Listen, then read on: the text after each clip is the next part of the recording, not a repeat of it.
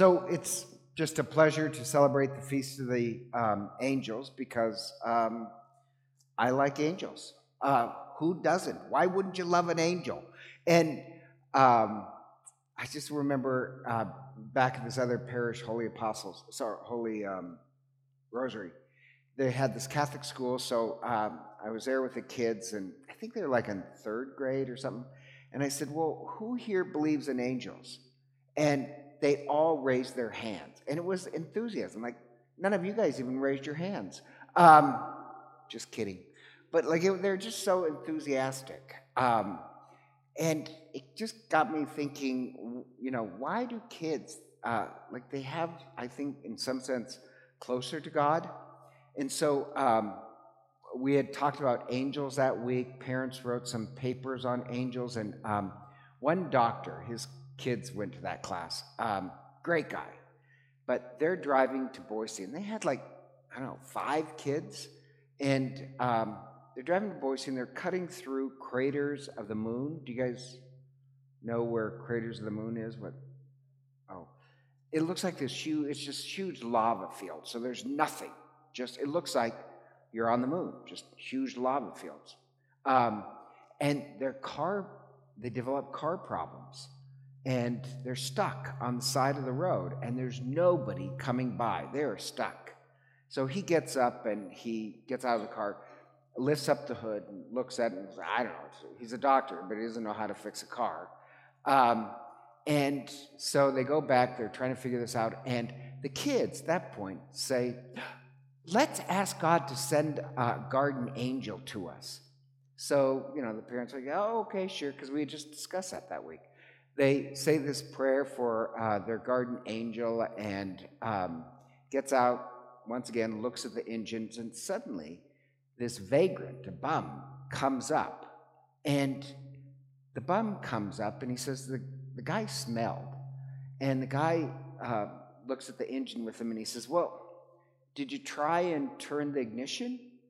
And yeah, the doctor almost said, No, I'm an idiot. What do you think? but he decided, you know, just hold my tongue.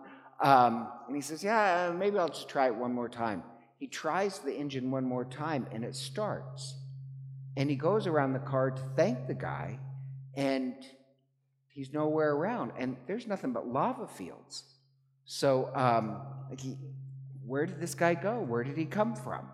Um, and so one of the kids says, We prayed for an angel, and the guardian angel came. And he said, So, you know, the doctor says to me, He says, I got to tell you, this is what I discovered. Angels are real, and sometimes they smell.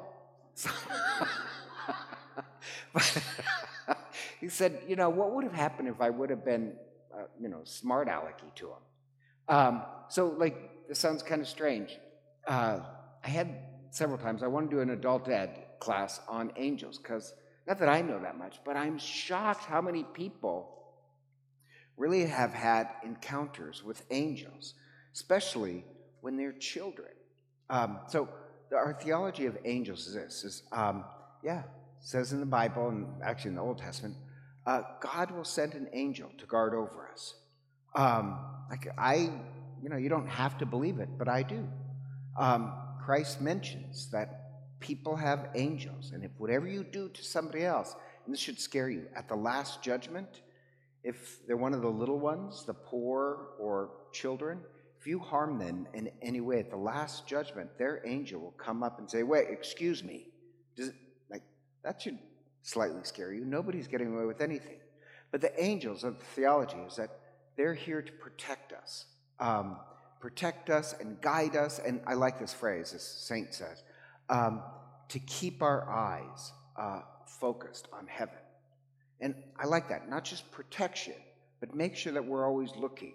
So there's another story about the saint who, um, the saint, um, this guy pulls a knife on him, pulls a knife on him, and he's scared. And suddenly, this other guy who's disheveled comes out and wrestles the knife out of his hand.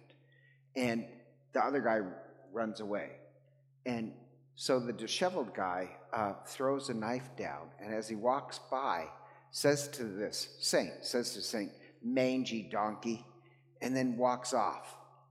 And when he said mangy donkey, he knew exactly who it was because he said for his entire life he would say a prayer to his guardian angel. Um, and he would say to his guardian angel, Please watch over this mangy donkey.